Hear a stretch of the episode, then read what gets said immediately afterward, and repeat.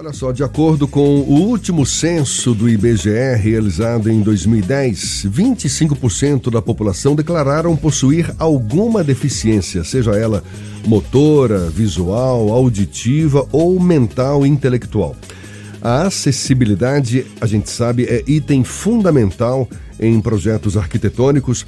A legislação brasileira, inclusive, estabelece que todos os espaços públicos ou privados de uso coletivo que sejam, sejam eles urbanos ou rurais, devem atender aos requisitos de acessibilidade e permitir que as pessoas, independentemente das características físicas e ou cognitivas, possam utilizá-los com segurança, conforto e autonomia.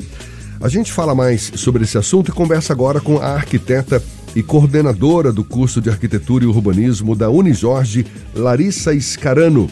Tudo bom, Larissa? Bom dia, seja bem-vinda. Obrigada, bom dia a todos. Prazer estar aqui com vocês hoje para falar sobre esse tema que é tão importante, né, que é a acessibilidade, e não só para pessoas com deficiência, como você falou, representa 25% da população, mas para todas as pessoas que fazem parte dessa, dessa população né, que brasileira. E, e, infelizmente, ambientes internos ou externos que não acolhem a todas as pessoas, especialmente pessoas com deficiência, isso acaba provocando a exclusão social de uma grande parcela é, é, da nossa população. Acredito eu que projetos mais novos, projetos arquitetônicos, até já prevêem esse espaço, essa acessibilidade. Agora, é um longo caminho que temos a percorrer para adaptar ou adequar imóveis mais antigos a esses critérios tão importantes, não, Larissa? É verdade. Quando a gente faz um projeto novo, né, que ele já é mais recente, já tem essas normativas, as diretrizes projetuais, é mais fácil adaptar e adequar o espaço para as pessoas com deficiência que têm mobilidade reduzida, têm alguma dificuldade de deslocamento. Mas mesmo os espaços mais, os prédios mais antigos e a cidade histórica, ela também pode e deve ser adaptada. Né, existe essa, essa ideia que o centro histórico é difícil de adaptar, que não pode mexer porque é patrimônio, mas o próprio IFAM, que é a instituição que cuida do patrimônio histórico aqui no Brasil, ela, o IFAM recomenda essa adaptação. Então, tem um caderno técnico com diretrizes de como intervir num prédio histórico sem descaracterizar o patrimônio. Então, é, a possibilidade de criar rotas acessíveis, então assim, não dá para adaptar o Pelourinho inteiro, mas vamos adaptar o que é possível. Então, alargaram a calçada, nivelaram os passeios, criaram rampas, e aí ele destaca o que é novo, né, o que é recente, já buscando a inclusão, mas também o que é original, o que é antigo.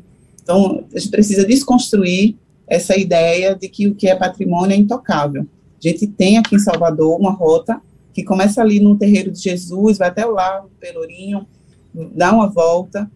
Então, é um piloto, é só um, um trecho do, do, centro histórico, mas que passou por intervenção. E todo mundo que anda pelo Pelourinho sempre prefere circular pela calçada que é mais larga, que é mais confortável, que é mais seguro também, né? Você está citando prédios históricos, mas edifícios ou imóveis em geral que não são necessariamente históricos, o que que, qual é a legislação que está em vigor hoje? Esses imóveis eles precisam se adequar, esses que não foram construídos de forma adequada, à, à acessibilidade?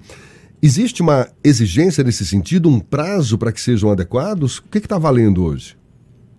Hoje a gente tem uma série de normativas, inclusive a NBR, que é a norma brasileira, ela é a única que é gratuita é na 9050, que traz os parâmetros para tornar o edifício acessível.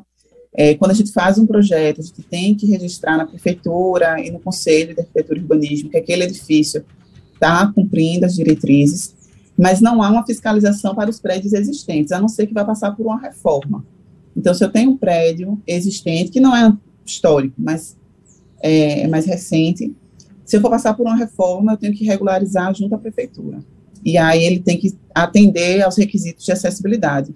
Mas se o prédio é existente, ninguém vai lá fiscalizar, dizer, ó, oh, precisa adaptar, a não ser que haja uma denúncia é, de algum acidente que aconteceu, ou uma pessoa com deficiência que foi impedida de utilizar aquele espaço, e aí há uma cobrança para adaptação.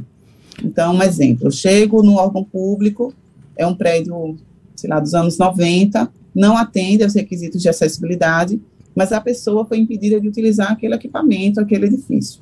Então, há uma cobrança né, para que ele seja adaptado. Mas, infelizmente, a gente não tem essa, essa lei que exija que em X anos todos os prédios sejam acessíveis. Larissa, é muito também da consciência das pessoas, né, dos gestores. Larissa, no processo de aprendizado tanto da arquitetura quanto no urbanismo.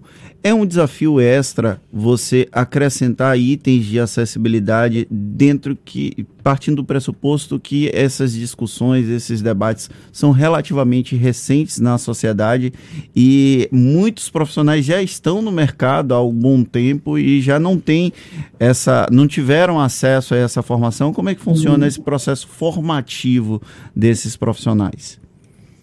É, a inclusão do ensino de acessibilidade, desenho universal e ergonomia é bem recente. Né? Então, a exigência por ensinar esse tema é data de 2020. Mas a discussão sobre acessibilidade vem lá de 94, 95. Então, não é tão recente assim, mas há uma cultura de se projetar sem considerar os requisitos de acessibilidade e depois colocar uma rampa, colocar um elevador. Hoje em dia, nos cursos de arquitetura e urbanismo, os alunos já começam com essa preocupação. Então, lá no comecinho do projeto, quando eles estão esboçando as primeiras ideias, eles já precisam atender né, as necessidades de todas as pessoas, independente de sua condição física. Então, a gente tem disciplinas de projeto com diferentes escalas e complexidades. Então, começa de uma casa e vai até uma escala mais urbana, né, mais macro. E a cada projeto que o aluno desenvolve, ele precisa atender não só a norma, porque a norma é obrigatória, mas também aquilo que vai além, são detalhes né, que a gente fala sobre a, a acessibilidade emocional, que vão criar um vínculo, vão despertar um interesse pelas pessoas. A gente tem uma disciplina chamada Ergonomia Desenho Universal, que se concentra em estudar o histórico, as diretrizes, o dimensionamento, né, os conceitos com mais detalhe. Os profissionais formados há mais tempo precisam atender a norma, porque é obrigatório, mas eles muitos não tiveram esse esse conteúdo na matriz curricular. Isso realmente é bem recente. É, pelo menos que essa discussão esteja sempre em evidência e, como você bem destacou, que os gestores se sensibilizem para que também tenham a iniciativa de adequar imóveis mais antigos aos critérios da acessibilidade tão importantes para abrigar todas as pessoas que compõem a nossa sociedade. Larissa Scarano, arquiteta e coordenadora do curso de Arquitetura e Urbanismo da Unijorge, muito obrigado. Prazer tê-la aqui conosco. Obrigada a vocês. Seja sempre bem-vinda. Sempre à disposição. Obrigada. Bom dia, gente. Bom final de semana para todos. Obrigado, Larissa. Bom dia para você também. Agora, 8h40 na tarde FM.